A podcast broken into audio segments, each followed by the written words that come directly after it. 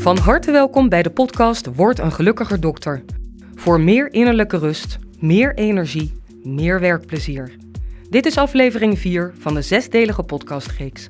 Met Ilse Ganzenboom, auteur van het boek Word een gelukkiger dokter en medeoprichter van De Hele Dokter.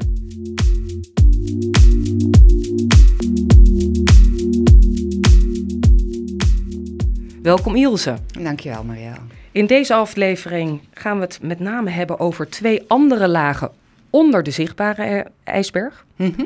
We gaan het over het voelen en het denken hebben. Ja, en hoe die ontzettend met elkaar in verband staan.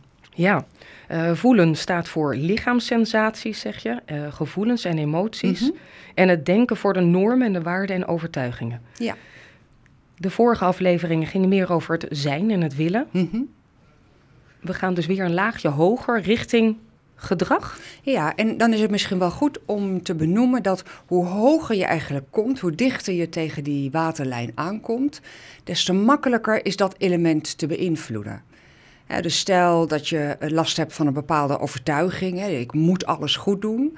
Nou, daar is makkelijker beweging in te krijgen dan helemaal onder in die ijsberg een, een eigenschap tot, meer tot bloei te laten komen. Dus daar zit wel verschil in hoe diep je onder water zit. In het boek geef je aan, eh, werk je met introducties ook. En hier is eh, Julan. En Julan werkt nog geen jaar als medisch specialist wanneer er tijdens zijn dienst volkomen onverwacht een patiënt overlijdt. Als eindverantwoordelijke van dat moment handelt hij doortastend en heeft oog en oor voor de andere zorgverleners. Er wordt melding gemaakt van het gebeuren en Julan krijgt veel waardering van zijn meer ervaren collega's. Als een van de jongere stafleden heeft hij zijn hoofd koel weten te houden in een voor alle betrokkenen traumatische situatie. Maar wat gebeurt er met dokter Julan in zo'n situatie? Nou, in een ziekenhuis zijn er allerlei procedures. Hè? Hoe, hoe ga je hier dan mee om? En er is ook aandacht voor degene, hè, voor de zorgverlener die hiermee te maken heeft eh, gehad. Maar daar, het heeft natuurlijk wel impact. En, en deze specifieke arts, en het is één voorbeeld, maar dit staat voor echt een heel aantal voorbeelden die ik rechtstreeks heb gehoord. Ehm, het heeft wel impact. En deze Julan, eh, die voelt zich kwetsbaarder eh, dan hiervoor. En hij denkt, goh, ik ga eens over praten met mijn collega's in de vakgroep. Ehm, hoe is dat voor hun? Ik kan van hun leren. Ik heb ook van hun uh, mijn technische vaardigheden geleerd. Ehm, hoe, hoe, hoe, gaan zij hiermee om? Hebben ze soms nog advies voor mij, een, een tip? Maar toen kwam hij wel van een koude kermis thuis. Wat gebeurde er? Nou ja, hij kreeg dingen als, nou ja, je hebt voor dit vak gekozen, kom op zeg. Of ehm, dit hoort er nu eenmaal bij. Of laat het van je afglijden en, en, en zie het gewoon als een leerervaring. En, en daar zitten misschien wel kleine dingen in die waar zijn, maar Julan voelde zich volstrekt niet serieus genomen. En hij zei, weet je, we, we, um, we moeten het over van alles hebben hier. Waarom kunnen we het niet um, hierover hebben? Uh, over zaken die, die mij ook als mens raken. Dus ja. dat was lastig. Dat heeft een, een deuk gegeven in, in zelfvertrouwen. Ja. Ook in het zelfvertrouwen voor het functioneren? Of persoonlijk van wie ben ik en waarom lukt mij dit dus niet? Waarom ben ik hier emotioneel bij betrokken? Ja, ik denk dat je dat eigenlijk niet uit elkaar kan trekken. Hè? Um, ik hoor artsen wel eens zeggen, ja, weet je, als dokter, huppel de pup en thuis. Ik denk niet dat dat zo werkt. Dat is gewoon één mens. Um, en wij zijn allemaal raakbaar. We hebben allemaal emoties en gevoelens. Die horen er gewoon bij. Maar artsen krijgen in hun studie en hun opleidingstijd... daar worden ze vooral in aangesproken op hun ratio, op hun cognitie... Hè, op hun kennis en kunde. En dit stuk, dat krijgt geen aandacht. En het wordt ook pas echt relevant in de praktijk. Hè? Als je echt zelf uh, uit de eerste hand dingen meemaakt. Ja, maar hoe ga je er dan dus mee om? Ja, gelukkig uh, is daar steeds meer aandacht voor, wat, wat heel mooi was. Het is de mede aanleiding voor ons geweest om de hele dokter uh, op te richten. Dat was, ik denk dat het 2015 was. Toen was Mariska Koster, longarts in Deventer. Die was bij Pauw en Witteman te gast en die sprak daar over ervaringen. En dat ze soms wel zes of zeven keer op een dag aan een patiënt moest zeggen... Ja, dat het voorbij was, dat het leven eindig was, dat er geen behandeling weer mogelijk was. En ze had er een brief over geschreven uh, naar medisch contact. Arts is een eenzaam beroep. Nou, dit is opgepikt, uh, breed, breed opgepikt in het hele land. En zij vertelde dat, daar dat verhaal. En dat was prachtig, omdat er dus echt van binnenuit uh, de beroepsgroep van iemand die, die een gevestigde dokter was, ehm, gesproken werd over de kwetsbaarheid van het vak. Dat heeft veel losgemaakt. Is in navolging daarvan ehm, ook longarts Sander de Hosson ehm, daarover meer gaan schrijven? Ik weet niet of dat, uh, of dat rechtstreeks verband houdt, maar je ziet zowel in collectief verband als individuele artsen, zoals Sander, um, spreken steeds meer over die, de mens in de witte jas, over de raakbaarheid en de kwetsbaarheid. En ik heb ook een, uh, een fragment uh, uit zijn boek opgenomen. Hij heeft allemaal prachtige columns uh, geschreven en die zijn gebundeld. Wil je die delen met ons? Ja, ik vind het zo mooi, want kijk, ik werk al twintig jaar met artsen en ik maar ik ben zelf geen arts. Dus het is heel mooi om, om dat uit de mond van een, uh, van een specialist of een huisarts zelf te horen. Nou, longarts Sander de Hosson, wat zegt hij? Werken in de zorg vereist een hoge mate van emotioneel incasseringsvermogen. Het is een voorwaarde die je onmogelijk kunt missen als je begint aan een dergelijk vak. Maar het feit dat je weet waar je voor kiest, neemt niet weg dat blijvende reflectie op je emoties een integraal onderdeel uitmaakt van goed hulpverlenerschap. De deur van het ziekenhuis kan onmogelijk een grens zijn waar je stopt na te denken over je eigen emoties, omdat dat niet hoort of omdat dat niet professioneel zou zijn. Sterker nog, ik weet zeker dat het mij zou schaden als ik niet de tijd nam om mijn emoties een plek te geven. Daar is een verandering. Ja, het is absoluut een verandering gaande. heel langzaam, maar heel zeker. Ja, hij heeft het ook heel duidelijk over reflectie. Ja. Uh, reflectie, jij zegt zelf, um, persoonlijk leiderschap mm -hmm. is verbonden met reflectie. Ja. Uh, dat je jezelf moet leren begrijpen, dat je emoties en gevoelens moet leren begrijpen voordat je een ander ook kan, beter kan helpen. Klopt. Ja, persoonlijk leiderschap betekent dat je begrijpt um, waarom je doet zoals je doet, waarom je denkt zoals je denkt, maar ook waarom je voelt zoals je voelt.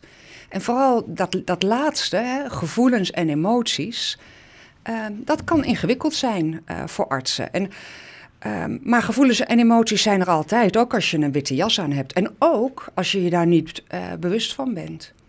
En, en die, die, die, die hebben een, een, functie, die willen gehoord worden, die willen gezien worden. En op het moment dat je ze wegstopt, als ze er niet van, van jouzelf mogen zijn, ja, dan gaan ze ondergronds, maar, uiteindelijk, maar ze gaan niet weg. Nee, dat is dus eigenlijk als je ze wegstopt, dan creëer je strategieën om er niet mee te hoeven werken. Klopt. Maar uiteindelijk uh, komen ze in uitvergrote vorm bij jou langs en gaan ze je met, met jou aan de haal. En dan, dan knal je misschien uit elkaar van boosheid op het verkeerde moment of tegenover iemand uh, bij wie dat helemaal niet gerechtvaardigd is. En veel artsen zeggen, ja, maar bij mij werkt dat hartstikke goed en zo heb ik het geleerd. En ik zeg altijd, op korte termijn lijkt dat misschien zo, maar op lange termijn betaal je daar echt een prijs voor. Want emoties en gevoelens, die zijn heel natuurlijk. En als je iets onderdrukt, wat heel natuurlijk is, dat kost kracht. En dan uh, raak je vervreemd van jezelf, of je verhardt, of je grijpt naar middelen die jou een beter gevoel doen geven. Uh, of je krijgt lichamelijke klachten. Ja, want je geeft heel duidelijk aan in je boek: je lichaam verdient dagelijks aandacht. Want Klopt. je lichaam liegt niet. Klopt. Nou, wat ik daarmee bedoel, is dat je lichaam heel intelligent is. He, die weet haarfijn hoe het met jou gesteld is. Er zijn ook heel veel spreekwoorden over. Een paar dagen geleden had ik een intakegesprek met een arts. En die had een uh, volgende stap gemaakt in zijn carrière. Dus echt gewoon doorgaan en doorgaan. En, en hij ging na een paar maanden in die nieuwe baan, hij ging gewoon letterlijk knock-out. En dat was wat ik heel mooi vond. Hij zei, ja, ik word nu, ik word nu stilgezet. Uh, ik, ik weet, ik heb deze nieuwe stap gemaakt met mijn hoofd. En ik heb eigenlijk niet naar mijn gevoel geluisterd. Uh, dat is best een extreem voorbeeld. Maar ja, ga maar eens na bij jezelf. Uh, krijg je regelmatig migraine? Heb je last van je schouders? krijg je pijn in je maag bij bepaalde situaties? Dus dat, geven eigenlijk, dat zijn allemaal tekenen van je lichaam onderbewust. Ja. Dat als je erover na gaat denken, dat je bewust wordt en ja, daarmee aan de slag kunt. Kijk maar naar je auto. Uh, je auto heeft allemaal prachtige lampjes. En als die lampjes gaan branden, nou, dan weet je, ik moet olie verversen. Of ik moet wat, ik ben niet zo techneut, maar misschien wat koelvloeistof. Of ik moet naar de garage voor de beurt. Um, zo zou je ook naar je eigen lichaam kunnen kijken. Die geeft jou heel mooi uh, signalen af. Um, en als je verstandig bent, uh, persoonlijk leiderschap, dan sta je daarbij stil. En dan ga je luisteren, wat heeft dit mij te zeggen? Nu even gewoon gechargeerd gezegd, maar is het... Er wordt wel eens inderdaad gezegd dat de dokters zijn Mhm. de slechtste dokter voor zichzelf. ja, En bijzonder is dat eigenlijk, hè? dat als je opgeleid wordt, maar je wordt heel extern gericht opgeleid. Hè? Je wordt, wordt opgeleid om naar die ander te kijken, naar het ja, dienstverlenend. Dienstverlenend, je bent er voor de ander. Ja, dat, dat zit, ik denk dat het ook in de cultuur zit ingebakken van oudsher. En, en cultuur, dat, dat is niet zomaar weg, hè? Maar ik zie wel dat heel veel dokters het contact met hun lichaam uh, in de loop der jaren geheel of gedeeltelijk zijn kwijtgeraakt. En hoe kunnen ze dat weer terugvinden? Want dat is niet zomaar eenvoudig te doen. Als jij dat al jaren geleden andere strategieën hebt ja, ontwikkeld om uh, gevoelens en emoties te onderdrukken, hoe kom je weer in contact met je lichaam? Hoe word je weer bewust van wat er gebeurt? Ik vind dat een hele lastige vraag om te beantwoorden, omdat ik denk dat het antwoord heel erg persoonlijk is. Ik ken een arts die, die gaat één keer per week eh, gaat die hout staan hakken in het bos met een bevriende boswachter. En, en hij, hij ramt en hij ramt en komt aan het eind van de dag helemaal bezweet thuis. En um, dat werkt voor hem blijkbaar heel erg goed. Er um, zijn ook mensen die naar een, uh, naar een haptonoom gaan of die uh, yoga doen. Of, um, of, of, het mooiste is natuurlijk dat je op een dagelijkse basis hele mooie oefeningen kunt doen, waardoor je uh, het contact met je lichaam behoudt. Want het mooie is dat als je contact met je lichaam blijft voelen, dan ben je eigenlijk in het hier en nu. Ja. Heb je minder last van dat hoofd en al die gedachten en al die dingen die moeten. Even terugpakkend uit een, uh, een eerdere aflevering. Je had het daar over een arts en die voelde zich als een hoofd op pootjes. Ja. Dus dat is eigenlijk dit, waar het om gaat. Bewustwording van je lichaam geeft bewustwording van je gevoelens en emoties. Ja, dat klopt. En ruimte voor persoonlijke ontwikkeling. Absoluut. Er is ook nog dat stukje over uh, je angsten durven aankijken. Want alles wat er natuurlijk gebeurt, uh, voor een arts. Dus deze Julan die dan ja, plots een patiënt heeft die overlijdt. En waar hij zich heel ja, goed heeft gedragen, om het mm -hmm, zo te zeggen. Mm -hmm. Waarschijnlijk zeg ik dat ook goed, gedragen, het ja, gedrag. Dus dat ja. is boven de hij ijsberg. Hij heeft het keurig gedaan. Maar dat voelen en dat denken, dat komt nu natuurlijk ook. Want hij krijgt ook angsten. Klopt. En hoe werken angsten? Angst is een gedachte. Uh, angst is, om het in het Engels te zeggen, is man-made. Van nature krijg je geen angsten mee. Met uitzondering van echt die, die um, stel dat er een man met een, uh, of een vrouw, uh, for that matter, met een mes jouw spreekkamer inkomt. Dat is een gerechtvaardigde angst. Ja. Maar de meeste angsten zijn niet reëel. Dat zijn gedachten die je ergens over hebt. Uh, dus als je piekert over de toekomst, ja, dan haal je, zie je beren op de weg. Hè? Dan haal je allerlei uh, doemscenario's in je hoofd. En dan ben je niet hier en nu. Hè? En dan ben je ook minder bewust uh, van wat je voelt en wat je lichaam je zegt. Maar dat geldt ook voor dingen in het verleden. Als je steeds piekert over dingen die al achter je liggen, dan komen ook dezelfde gedachten en zorgen komen daar voorbij. Klopt het dan? Je wordt angstiger dan en val angstiger. Ja, en zijn angsten dan, werkt dat meer in het verleden en de toekomst, maar niet in het hier en nu? Nou, in het, als je echt in het hier en nu bent, dan, dan, dan ben je bezig met wat je aan het doen bent, met volle aandacht. En dan gaat daar je aandacht naartoe. En dan heb je misschien wel je, je, je gedachten, je, je denkvermogen voor nodig. Kijk, we knippen het nu een beetje uit elkaar, hè, maar uh, als, als jij met, met je werk bezig bent, dan gebruik je je hoofd en je lichaam. En daar, daar voel je ongetwijfeld dingen bij. Maar hoe meer je dat in het hier en nu kan doen, uh, des te minder last heb je van, van vervelende gedachten. En onze hersenen. Want er is reëel gevaar. Mm -hmm. En er is, nou ja, zoals we nu zeggen, ingebeeld gevaar. Ja. Gedachten. Reageren onze hersenen, reageren die even heftig op reëel gevaar als op ingebeeld gevaar, on, on gedachten? Jazeker. Dus als je bang bent om fouten te maken bijvoorbeeld, dan heeft dat direct weerslag op je lichaam. Zelfs als je daar niet van bewust bent. Want je spieren spannen zich aan en die staan in opperste staat van paraatheid. Um, maar wat ik net al zei, behalve als er echt reëel acuut gevaar is, is dat functioneel. Maar het is toch eigenlijk frappant dat die hersenen, die zo goed ontwikkeld zijn, dat die inderdaad even heftig reageren op gedachten. Ja. Als inderdaad die man die met een mes uh, je wachtkamer binnenkomt ja. lopen. Het belang van je angsten doorzien en doorgronden, is dit reëel, is wel heel erg belangrijk. Ja, en dus eigenlijk door er naartoe te bewegen, maar ook door eens bij je stil te staan. Welke gedachten heb ik die elke keer terugkomen? En ook onderzoeken hoe reëel die zijn. Hè? Dus uh, ook die gedachten, stop ze vooral niet weg, maar beweeg er naartoe. Uh, schrijf ze uit. Ik ken een heel mooi voorbeeld van een arts ehm, die veel last had van angsten, die veel piekerde. Nou, zij heeft twee dingen gedaan. Zij is gaan schrijven, uh, dus elke dag schreef ze op wat ze dacht.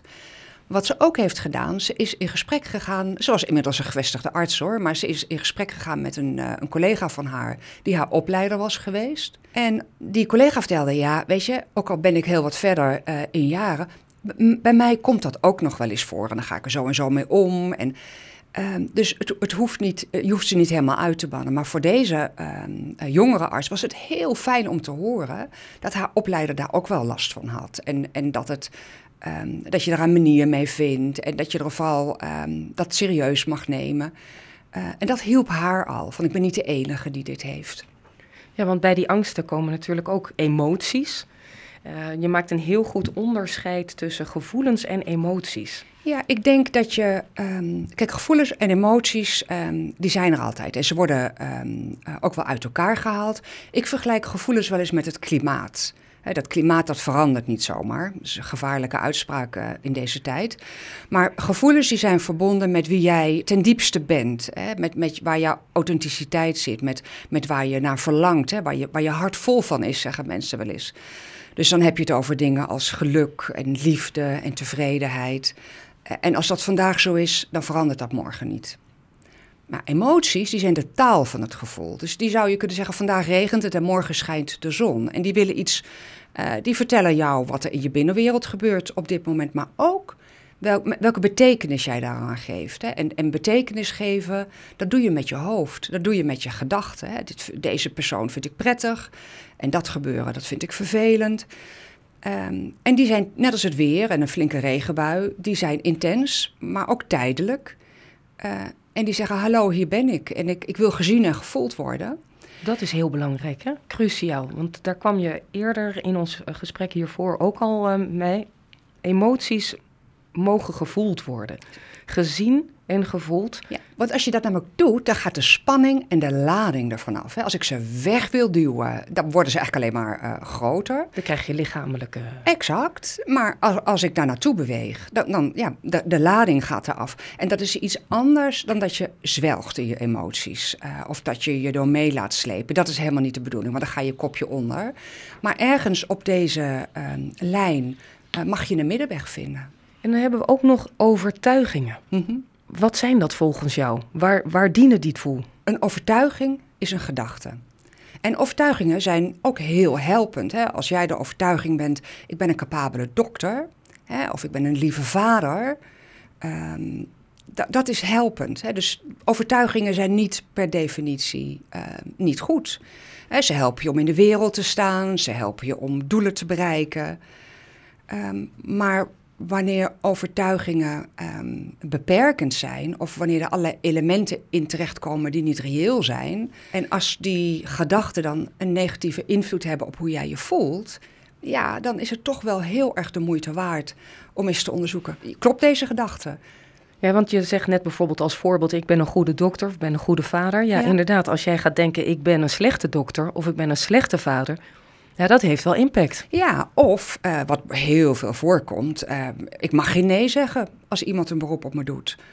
Of uh, ik moet presteren, ik mag geen fouten maken. Dat, dat gaat niet helpen. In je boek schrijf je ook, heb je ook iedere keer vragen Klopt. aan degene die leest. Mm -hmm. um, op dit moment voor de luisteraar. Je hebt bijvoorbeeld de vraag gehad van wat is jouw top drie van pijnlijke gevoelens en emoties? Mm -hmm om bij stil te staan. En wat is jouw top 3 van positieve gevoelens en emoties? Ja. En daaraan toegevoegd hebben we, of heb jij, uh, de vraag over de overtuigingen. Uh, met een soort gedachte, als je die bij jezelf herkent. Uh, welke overtuiging zit mij vooral in de weg? Hoe voel ik me daarbij? Wat is voor mij de winst van deze overtuiging? Wat kost deze overtuiging mij?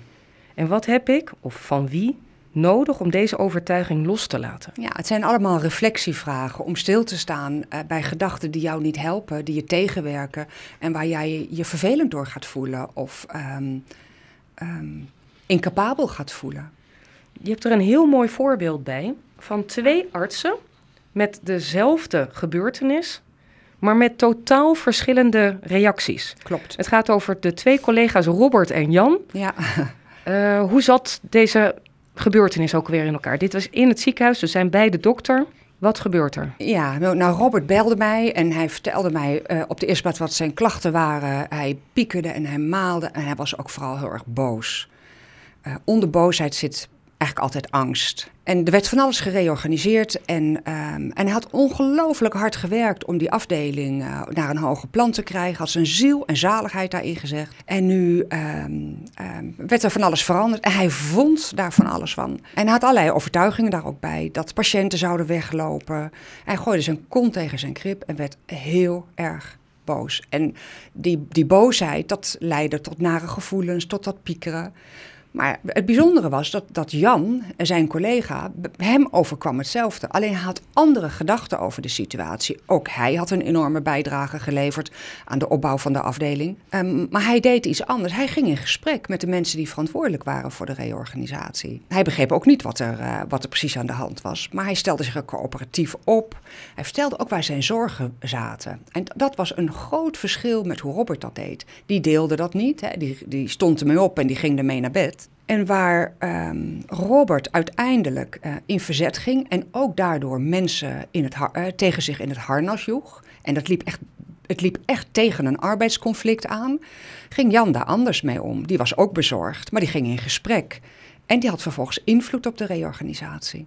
Hè, dit is een, een voorbeeld waarin je kunt zien dat je gedachten invloed hebben op hoe je voelt en op je gedrag en uiteindelijk ook op de gevolgen die dat voor jou persoonlijk heeft persoonlijk en ook voor de groep. Persoonlijk voor en professioneel ja. en absoluut, dat heeft een enorme impact. Ja, haalt de Griekse wijsgeer Epictetus aan, uh, want hij zei: het zijn niet de gebeurtenissen waardoor mensen van streek raken, het is de manier waarop ze tegen deze gebeurtenissen aankijken. Ja, en dat is ook zo. En als ik het dan even doorborduur op het, uh, op het voorbeeld. Natuurlijk is het begrijpelijk uh, dat Robert zich zorgen maakt over de patiënt en over de kwaliteit van zorg. En natuurlijk mag hij emoties hebben.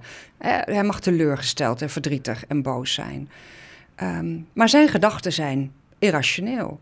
En in het leven zeggen ze wel eens, hè, het draait uh, slechts voor 10% om wat er gebeurt en voor 90% om hoe je daarmee omgaat. En dat is ook wat uh, de oude wijsgeer die jij aanhaalt uh, eigenlijk zegt. En dat is ook persoonlijk leiderschap. He, je kan heel veel zaken niet beïnvloeden in je leven, maar wat je wel kunt beïnvloeden is hoe jij daarmee omgaat. Dan is het natuurlijk heel belangrijk om de sleutels om je werkgeluk te vergroten, om die te vinden. Mm -hmm.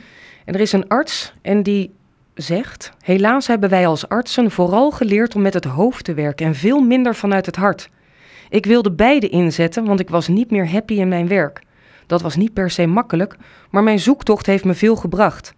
Randzaken raken mij nu een stuk minder en ik houd me meer bezig met de kern, namelijk de zorg voor mijn patiënten. Dat is de belangrijkste reden waarom ik ooit voor dit mooie vak heb gekozen. Ik heb daardoor mijn oude plezier in het werk terug. Ja, mooi hè? Heel mooi. Ja.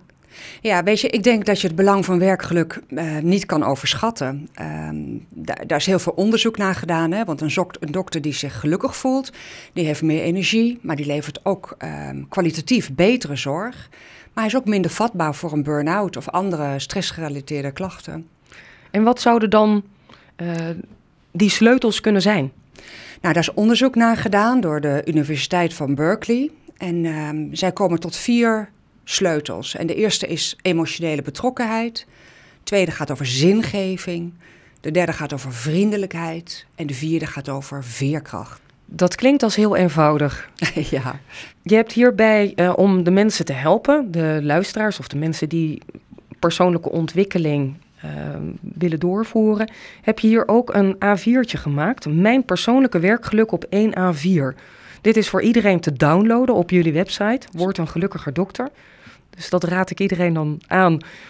En dan kunnen wij verder in dit gesprek over dus emotionele betrokkenheid, zingeving, vriendelijkheid en veerkracht. Dat dat zo ontzettend belangrijk is. Dat zal de sleutels zijn tot het vergroten van werkgeluk. En emotionele betrokkenheid um, bij je werk en bij je patiënten, dat geeft plezier en, en energie. En ook dat patiëntenwerk, dat voor de meeste dokters geldt dat ze daar de meeste voldoening uit halen. En het leveren van um, goede zorg. Als ik dan nu in deze situatie kijk, um, een vorige aflevering aanhalend, er was één dokter, wat een N, in, N is één is natuurlijk, maar er het is een feit dat de mensen, de artsen, zoveel meer tijd kwijt zijn aan administratie, aan al die protocollen, aan al die regels. Ja, dat is een van de uh, aspecten die ook onder uh, deze sleutel vallen. Dat, dat is autonomie. Um, en autonomie in, in de kern van het doktersvak, uh, dat betekent dat, dat je als dokter in het contact met je patiënt een diagnose stelt en beleid bepaalt. Um, maar autonomie in de context van werkgeluk is veel groter. Um, als je bijvoorbeeld in een ziekenhuis werkt of in een grote zorgorganisatie, die is strak georganiseerd, daar is regelgeving, protocollen, hiërarchie, een heleboel vergaderingen. Nou, dat is niet bevorderlijk uh, voor je gevoel van autonomie. Maar toch raad ik je aan om uh, te onderzoeken over welk deel van je tijd en je werkzaamheden je wel iets te zeggen hebt. Ze zeggen ook wel eens dat mensen het gelukkig zijn als ze dingen doen met een overgave en intensiteit, als ze in een flow zitten. Nou, hoe je het doet is veel belangrijker. En, en flow heeft ook te maken met wat we iets eerder uh, uh, vandaag zeiden. Je ervaart eerder een gevoel van flow, hè, dat je samenvalt uh, met wat je doet en dat je de tijd vergeet. Hè, dat je niet meer die klokkentijd hebt, maar echt een innerlijke beleving van tijd. En ehm, hoe meer je in het hier en nu bent, hoe makkelijker je die flow ervaart. Dus dat is. Uh, dat is winst, zou ik maar zeggen, als dat, uh, als dat je lukt. Dus het is goed om, om eens bij stil te staan. Ja, die klokkentijd is denk ik dan wel heel belangrijk, want dat is hetgene wat we natuurlijk ook aangeven in deze complexe werkomgeving, is dat ja, iedere patiënt bij een huisarts krijg je tien minuten, bij wijze van spreken. Uh, als je bij een medisch specialist zit, dan is het misschien iets langer, maar alles is ja. Ja, timing. En, ja, en steeds onderbroken worden in wat je doet, dat is funest voor flow. En, en continu op de klok moeten kijken, wat de meeste artsen moeten, laten we reëel zijn. Um, dat is funest. En in de gezondheidszorg is die klokkentijd vanwege de nadruk op efficiëntie en productie uh, en registreren, is steeds meer de baas. En toch is het dan heel belangrijk om in hetgene wat je doet, om daar met je aandacht en tijd in het moment te zijn. Bij die ander, bij wat je doet. Dus autonomie, flow, wat maar, is er nog meer belangrijk voor nou ja, om het werkgeluk te vergroten? Uh, nou, bij dit kopje emotionele betrokkenheid hoort ook uh, positieve gevoelens en emoties en veerkracht. Veerkracht, dat heeft heel veel te maken met waar we het net over hadden. Dat je uh, je lichaam uh, goed voelt, dat je je gevoelens en emoties onderkent. Ehm, dat je kijkt, goh, welke verhalen vertel ik mezelf en kloppen die allemaal. En, en dat je voor fysieke ontspanning zorgt.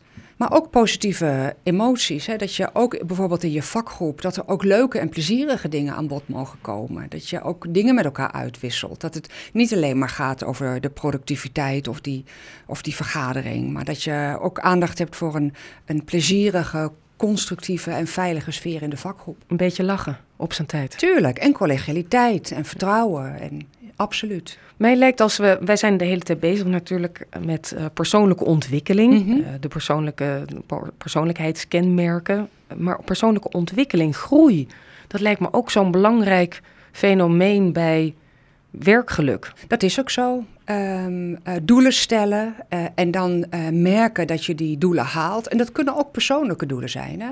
Dat kan ook, misschien heb je wel het doel om drie keer per week met je gezin te eten. En als je dat, dat dan behaalt, dat, dat klinkt misschien als een heel klein doel, maar dat is geweldig. Dat is, dat is ook resultaat boeken en dat is ook heel bepalend voor je werkgeluk. Wat doet zingeving? Nou ja, zingeving is dan de, de tweede sleutel tot meer werkgeluk. Dat gaat over betekenisgeving. Dat gaat over, ja, voel ik me, voel ik me onderdeel van iets, uh, van iets groters? Hè? Voel ik me verbonden met wat ik doe? Voel ik me verbonden met anderen?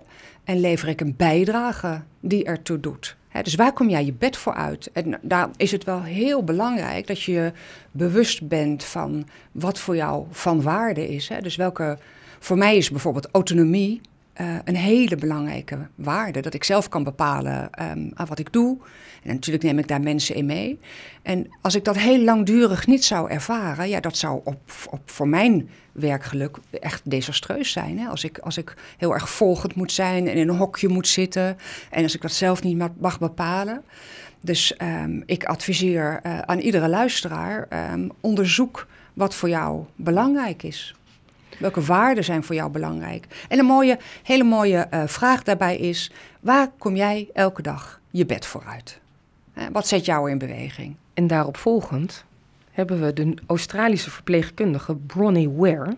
Ja. Die verzorgde mensen in hun laatste levensfase. Het is heel mooi om dit hier te lezen, want uh, longarts Sander de Hosson heeft haar ook aangehaald ah, uh, online. Ja. Kun je iets vertellen over Bronnie Ware, waar, waar zij achter kwam? Ja, zij ging dus in gesprek met mensen um, die wisten dat ze gingen sterven. En ze heeft een top 5 gemaakt. Ik, ik zal de eerste uh, delen.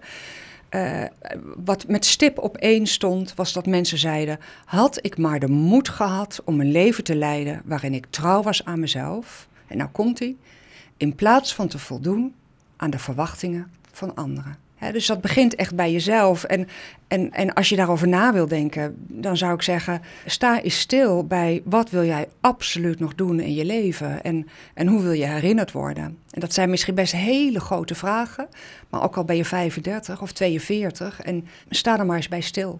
Het maakt heel duidelijk wat belangrijk is voor jou. Ja, en zeker ook om het werkgeluk dus te vergroten. Absoluut, absoluut. Want daar kan ook een element in zitten. Je kan erachter komen dat wat jij nu doet, dat je dat niet nog 30 jaar gaat doen. Dat is prima informatie. Een derde sleutel is vriendelijkheid. Dat klinkt zo bazaal, maar hoe moeilijk is het? Ja, en toch uh, uit dat onderzoek kwam vriendelijkheid als een hele belangrijke sleutel uh, naar voren. Uh, en in relatie tot meer werkgeluk gaat vriendelijkheid over um, hoe je denkt, wat je voelt en hoe je je gedraagt in relatie tot andere mensen. Ik heb wel eens het idee dat vriendelijkheid besmettelijk kan zijn. Dat is het ook. Ga maar zijn winkel binnen en um, goed iedereen vriendelijk. En knoop een praatje aan. En kijk eens wat er dan gebeurt. En, en ga de volgende dag weer met een stuurs gezicht. En uh, kijk voor je uit en maak geen oogcontact. Uh, en kijk maar eens wat er dan gebeurt. Dan ga ik toch voor uh, de vriendelijkheid uh, de winkel ingaan en de lach op een gezicht toveren ja. van iemand.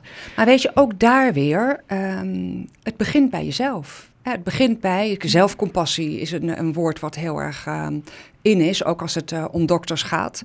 Um, het begint met hoe vriendelijk ben je eigenlijk voor jezelf. Want je kunt je voorstellen dat als je dat niet bent, um, dat het ook impact heeft op hoe vriendelijk jij bent voor anderen. Al denk je van niet. Er zit wel een hele grote kern van waarheid in. Ja, nou. veerkracht hebben we al um, ja, kort aangestipt uh, onder het andere kopje met de emotionele betrokkenheid. Maar veerkracht is natuurlijk ontzettend belangrijk, want ja, we hebben het in eerdere afleveringen er ook over gehad. Je licha lichaam liegt niet. Klopt. Dus daar moet je goed naar luisteren.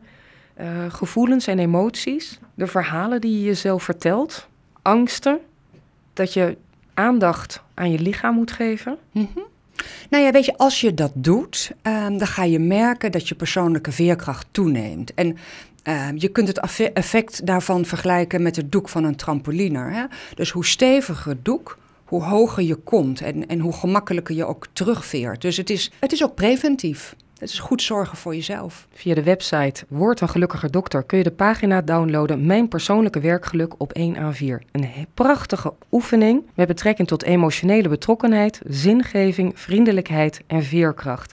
Waar sta jij nu? Er is nog een arts. Ik functioneer beter als dokter omdat ik snap wat ik nodig heb. Je hebt een aantal artsen die laat je hun verhaal vertellen. Mm zij vertelt, eh, Lisette van de Weg vertelt over haar persoonlijke ontwikkeling, waartoe dat heeft geleid tot nu toe en wat ze onderweg heeft geleerd. Haar verhaal is uniek, net als het jouwe. Dat is een prachtige boodschap van jou en van de arts aan ons allen. Ja, dat is prachtig. Eh, en wat ik heel mooi vind, is, uh, zij adviseert uiteindelijk aan, uh, aan artsen, hou niet alleen je vakkennis bij. En zij zegt ook, en dat vind ik geweldig, persoonlijke ontwikkeling is niet vaag, het is niet zweverig. Het helpt je gewoon om zicht te krijgen op aspecten van jezelf waar je niet van bewust bent. En wat Lisette zegt is dat ze er een authentieke mens door is geworden en dat dat haar helpt in haar functioneren. dus dat is prachtig. Heel mooi praktijkvoorbeeld. En wat ze dan zegt tegen jonge dokters. Ze zegt: durf te zeggen hoe het met jou is. Zorg goed voor jezelf en hou niet alleen je vakkennis bij. Nou. Een prachtig slot voor aflevering 4 van de zesdelige podcastserie Word een gelukkiger dokter.